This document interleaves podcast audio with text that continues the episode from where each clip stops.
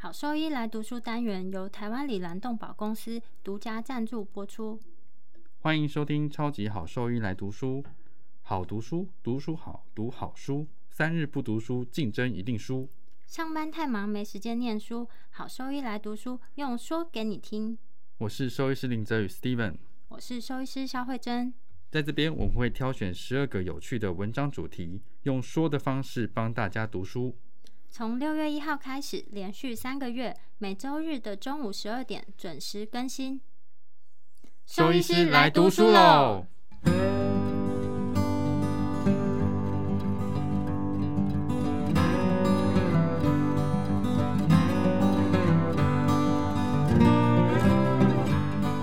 今天我们要分享的主题是犬的认知障碍 （Canine Cognitive Dysfunction，CCD） 这个疾病。犬的认知障碍 （CCD，Canine Cognitive Dysfunction） 类似于人的阿兹海默症 （Alzheimer's Disease，AD），指的是慢性渐进性的改变意识状态以及失智的症状。病生理部分主要是脑部血管疾病以及贝塔 amyloid 蛋白质的累积。这两个问题密不可分，互相影响，造成恶性循环。三个比较常出现的犬认知障碍的迷思。包含有轻微的认知受损是反映年纪增长，犬认知障碍是一个罕见的疾病，以及没有任何治疗方式能够控制犬认知障碍这个疾病。这些迷思反而会导致错误或延误治疗。要知道的是，虽然人跟狗的疾病相类似，但狗很少像人一样出现严重的认知障碍。CCD 是与年龄成长相关的疾病，类似人的 AD，多发生于老年犬。因为与人的 AD 相似，狗的 CCD 常被当作研究 AD 的实验对象。宠物狗中发生率大约是十四到三十五 percent，但是这个数字可能是被低估的。那研究中指出，十一到十二岁的狗狗发生率为二十八 percent，十五到十六岁年龄的狗狗则是六十八 percent。在一个长达两年的回溯性研究中，更发现到八岁龄以上的狗狗有三十三 percent 的比例从正常进展至有轻微的认知受损 （cognitive impairment），有二十二 percent 的比例则是从轻微认知受损进展至较严重的认知障碍 （cognitive dysfunction）。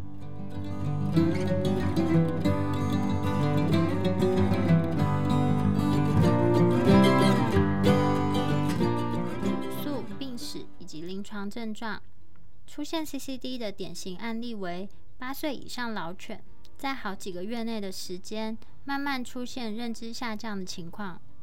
除了年纪增长以外，研究指出母犬、已绝育的狗以及小型犬为危险因子，但在其他研究则显示性别、体型并没有明显的关系。另外，研究也指出，早期发生的 CCD 与自发性的 epilepsy 有关。从四组描述的病史里，认知受损的四个主要临床特征有：明显的困惑、焦虑、睡眠周期紊乱、白天睡晚上活跃的情况，以及与四组间的互动减少。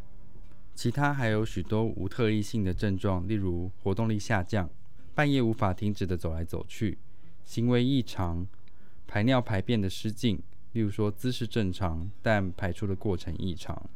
无法对准楼梯，在熟悉的环境内迷失，试图要通过很窄的空间，无法定位掉在地上的食物，无法辨认熟人，明显的听力丧失，半夜会出现嚎叫，看起来显得衰老。在患有 CCD 的病患也常出现前脑受损的临床症状。如焦虑、意识不正常、无法停止的绕圈、对视觉或听觉的刺激消失或异常、显得非常焦虑且抗拒保定、偶发前提症状、近期内有出现 seizure 等等。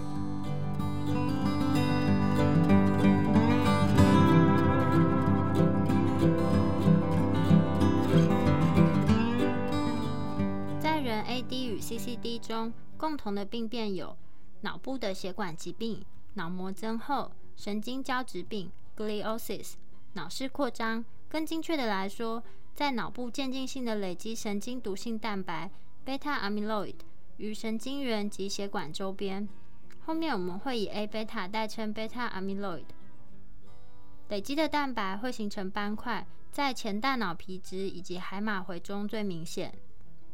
在脑中发现的 A 贝塔蛋白为四十二氨基酸形式，又称为 A beta forty two。这些蛋白具有毒性，影响突触的作用。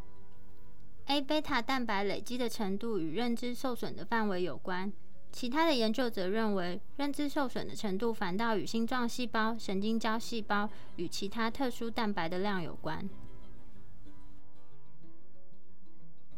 随着年纪增长，也伴随着脑部结构的异常，包含有大脑萎缩、脑室扩张、血管壁纤维化、类蛋白累积、微出血，还有梗塞等许多变化。CCD 与 AD 的病生理是很复杂且多病因的。除了 A 贝塔沉积及血管疾病，许多细胞或生化反应的异常也导致了渐进性的认知衰退。与年龄增长相关的脑部神经传导物质浓度下降，尤其是胆碱类的物质，造成 CCD 的另一个主要因子就是粒线体的形态与作用改变，会使得 A 贝塔容易沉积。正常粒线体是可以降低 A 贝塔的毒性的，但因为粒线体的功能下降，因此影响了蛋白质的平衡。另外，CCD 病患的大脑神经元对于葡萄糖的吸收、利用及代谢的功能也下降。先前有提到的三个迷思，这些迷思会造成误诊、延迟诊断以及无法早期进行治疗。早期的症状是非常不明显的，因为常常被当作因为年纪增长所造成的问题。多半四组会认为 CCD 是无药可医的。也不抱有任何希望。但是，虽然与人的疾病相似，但最大的不同是，狗狗的疾病严重程度、恶化速度以及对生活影响的程度是远低于人的。另外，A 贝塔沉积的程度也不如人的严重。CCD 的病患其实对药物的反应不错，尤其在疾病初期的时候，药物的副作用是很低的。研究证据支持。对于 AD 及 CCD 的病患，给予预防性的治疗，如饮食改变、环境丰富化，能够延缓疾病的发生、疾病进展以及认知衰退程度。整体而言，控制得宜的 CCD 病患，能够维持狗狗良好的生活品质的同时，也保持和家人正常的互动关系。人的疾病在控制上则相对较难控制。因为除了维持正常生活之外，还必须扮演好社会所赋予的角色。从早期控制的观点来看，实验中的米格鲁在六岁就可能出现症状。另外，在研究中以一岁半至七岁米格鲁来分析，随着脑脊髓液中的 A 贝塔的浓度越高，学习状况就越差。而病理切片方面来看，八至九岁的年纪，狗狗脑中才出现 A 贝塔蛋白沉积的情形。所以，综合以上观点，会建议在狗狗步入中年开始就进行 CCD 的早期预防介入，例如饮食上的调整。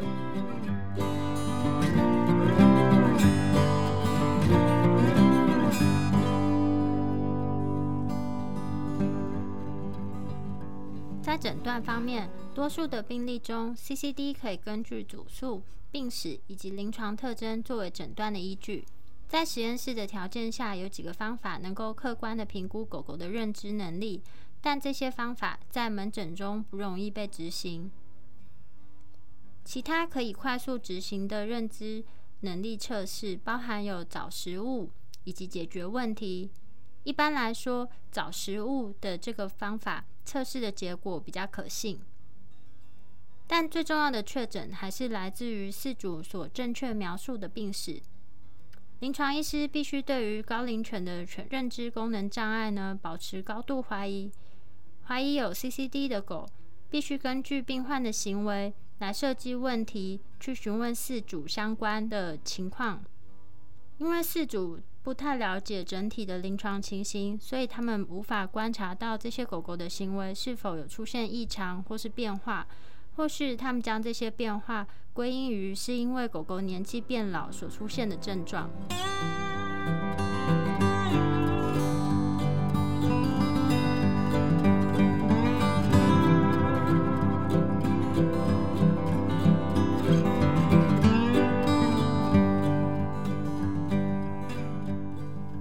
C C D 在临床上最佳的诊断工具为 MRI，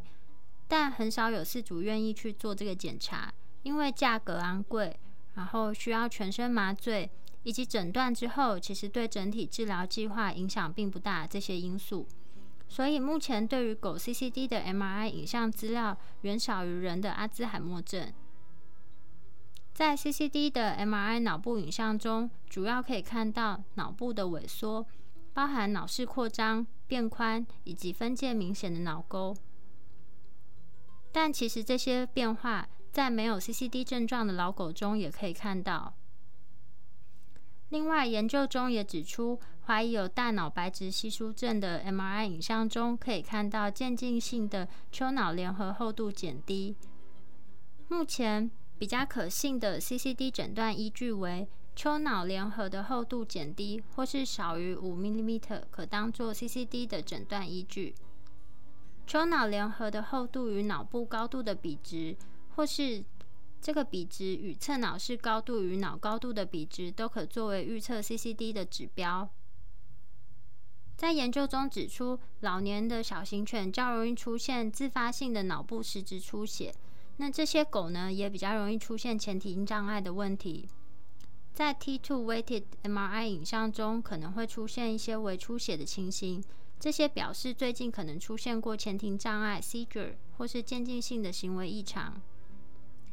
在一血医学检查方面，多半呈现正常的结果。在研究中指出，CCD 的病患血清中 ABeta42 的浓度会远高于正常或是轻微认知受损的病患。在我们做诊断的过程中，要排除其他可能出现的老年性疾病，尤其是症状会类似于 CCD 的。临床症状中最主要的区别诊断为。前脑的肿瘤，尤其当老狗出现明显的行为改变的时候。另外，也要知道狗狗是否有在服用的药物，因为某些药物的副作用会导致类似 CCD 的症状。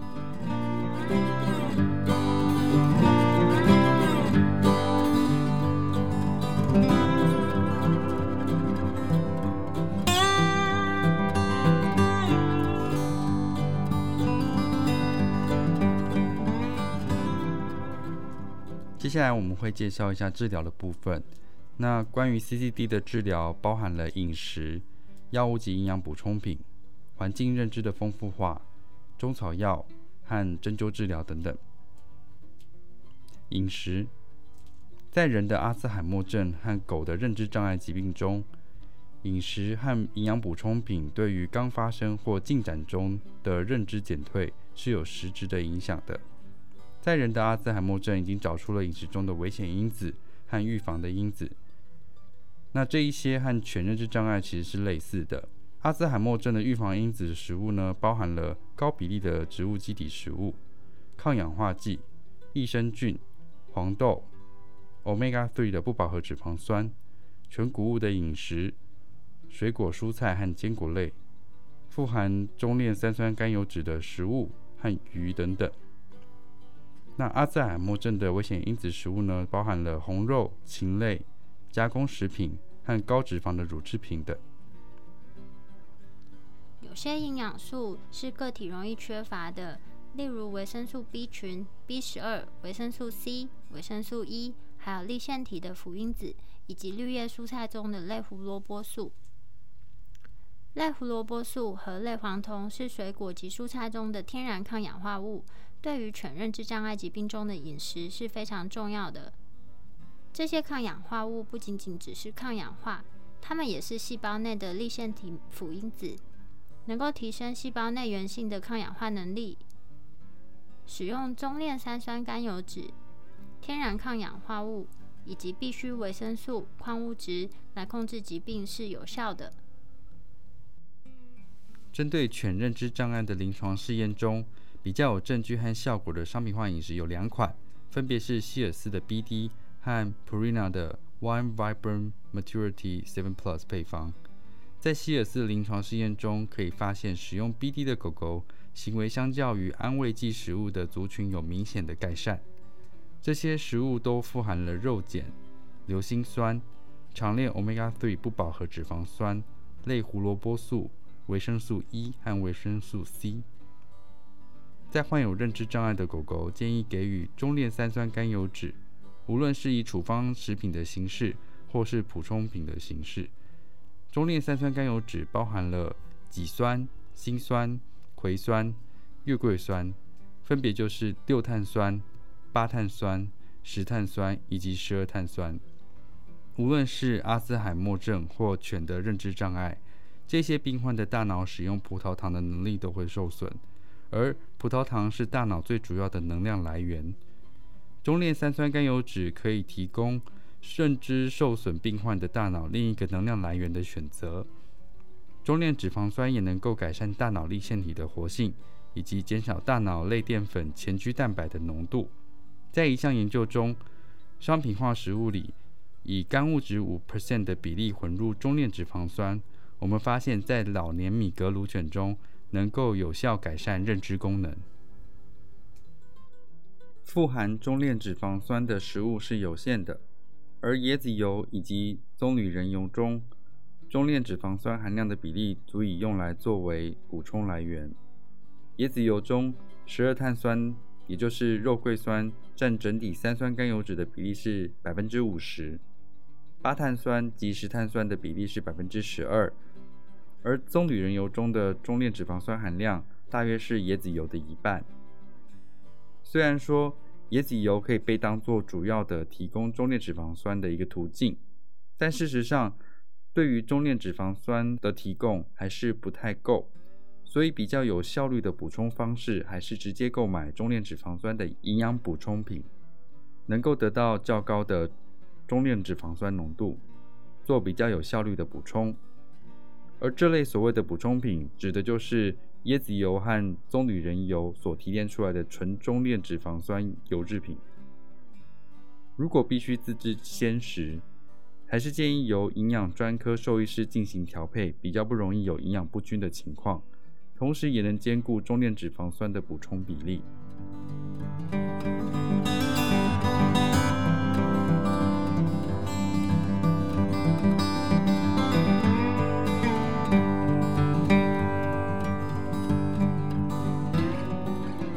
下来是药物及营养补充品。除了刚刚提到的饮食之外，有许多营养补充品及药物的研究资料，针对改善认知功能或延缓认知衰退是有不同的证据力和效果的。补充品包含了 omega three 的不饱和脂肪酸、中链脂肪酸、植物来源的化合物，例如姜黄素、白藜芦醇、儿茶素等，腺甲硫氨酸。也就是我们熟知的 SAMe、磷脂丝氨酸和水母发光蛋白等。药物的部分呢，包含了口服的 L-Deprenyl，也就是 Selegiline；抗癫痫药物 Levetiracetam，也就是 Keppra；抗发炎药物，例如非固醇类的消炎止痛。那 Selegiline 是单胺氧化酶 B 的抑制剂，作用是不可逆的。那目前被认为是能够改善多数患有认知障碍狗狗的认知功能，并且延缓这个疾病的进展。事实上，每个个体的严重程度和药物的反应都不一样，所以对动物的帮助程度也不太一样。不过，在多数的病例中，使用 s l e g l i n 的一个月是能够得到正向影响的。近期也有研究指出。针对患有阿兹海默症病患或者是阿兹海默症的动物模组中，使用抗癫痫药物能够改善认知功能，并减少过度兴奋的情况。那由于脑部炎症反应的变化，因此针对这类病患使用抗发炎药物也是建议的项目之一。营养补充品中刚刚提过的姜黄素、白藜芦醇、儿茶素、腺甲硫氨酸，也就是 SAMe、磷脂丝氨酸。还有水母发光蛋白等等，在一项研究报告都指出，对患有认知障碍的病患可以改善认知功能。比较有趣的是，这个水母发光酵素主要功能是保护神经元细胞对抗缺血性的死亡，所以对于老狗和人的认知伤害是有改善效果的。除此之外，还有一些辅助的治疗方式可以帮助认知障碍的病患达到一些治疗的目的，像是使病患安定、减少焦虑以及恢复正常作息。这些辅助治疗的营养补充品，指的是褪黑激素、结草根及安抚狗狗的费洛蒙等等。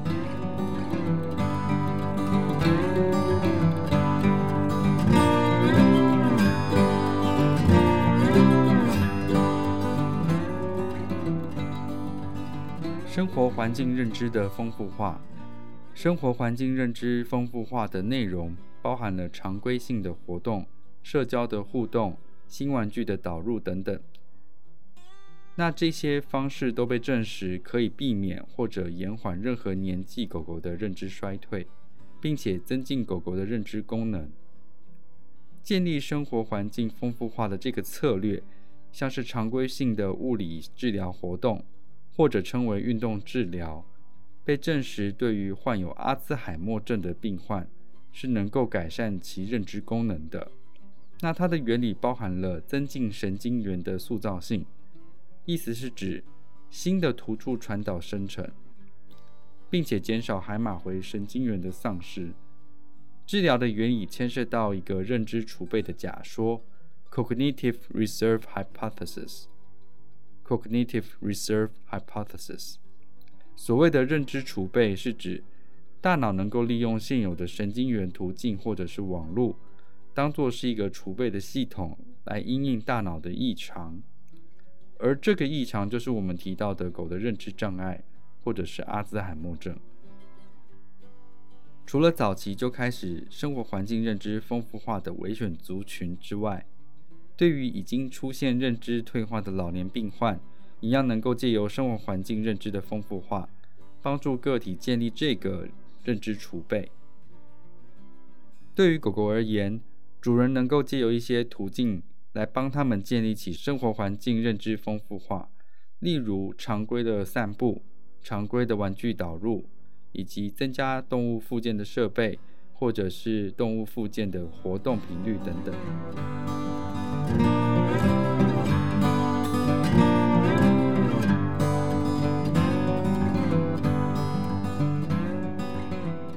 再来是中草药治疗。近期，中草药被使用于人的阿兹海默症临床试验以及阿兹海默症的动物模组研究，有许多单方草药或者复方草药被证实对于这个疾病是有帮助的。在实验中，发现能够改善认知的功能。可能的治疗原理包含了溶解脑中的 A 贝塔蛋白，抑制脑中的 A 贝塔包含体形成。减少脑中的乙烯胆碱酶的活性，增加抗氧化的能力，保护大脑粒线体不受氧化性的伤害，抗发炎，改善大脑的血流，改善神经元对于葡萄糖的利用效率，抑制脑中神经元的崩解等等。那文章中呢还有提到一些建议的中草药配方，有兴趣的听众呢可以再去搜寻来看看。针灸治疗。对于狗狗认知障碍的针灸治疗，其实还没有相关的临床研究报告。但是目前的针灸治疗在人的阿兹海默症以及动物临床实验模组中是有正向帮助的，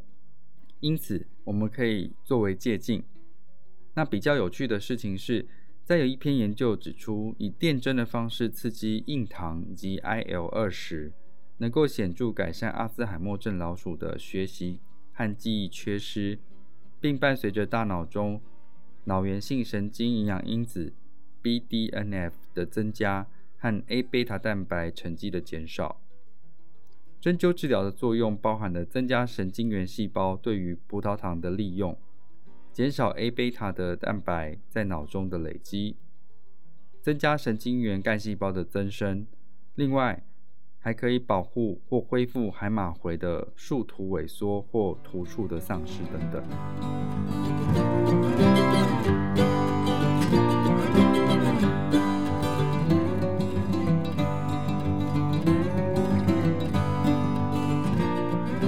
总结：犬的认知障碍在老犬中是个常见的神经退化性问题，和人的阿兹海默症有许多相似的地方。犬的认知障碍多发生于八岁的老犬，主要会造成认知的伤害，引起症状。在诊断上的依据是精确的病史以及临床表现为主，但最重要的事情是，兽医师对于犬认知障碍必须保持高度的敏感性，并且必须让主人了解到，认知的伤害和老化是不一样的。这个疾病并不是狗狗正常老化的一部分。治疗的部分有许多方式，包含饮食的调控、不同药物或营养补充品的给予、生活环境认知的丰富化、中草药以及针灸治疗，都可以帮助改善狗狗认知障碍的临床表现。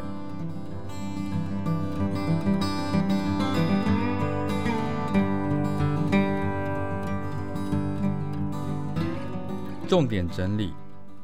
第一点，对于狗狗而言，犬认知障碍也就是 Canine Cognitive Dysfunction（CCD） 等同于人的阿兹海默症 （Alzheimer's Disease，AD）。第二点，犬认知障碍的病生理机制是多面向的，包括了脑血管伤害、有毒贝塔 amyloid protein、有毒贝塔类淀粉蛋白沉积于脑组织。脑组织的氧化性伤害、神经元立腺体异常、兴奋毒性的神经元伤害以及发炎。第三点，犬认知障碍多发生于大于八岁的老年犬，大约影响着十四 percent 到三十五 percent 的狗狗族群。第四点，犬认知障碍常见的临床症状包括明显困惑、焦虑。日夜作息混乱，以及和主人的互动频率降低。第五点，虽然犬认知障碍无法治愈，但仍有一些已证实有帮助的治疗，可以改善病患的认知能力，以及维持良好的生活品质。在病患早期即开始进行治疗，对于临床有最好及正向的影响。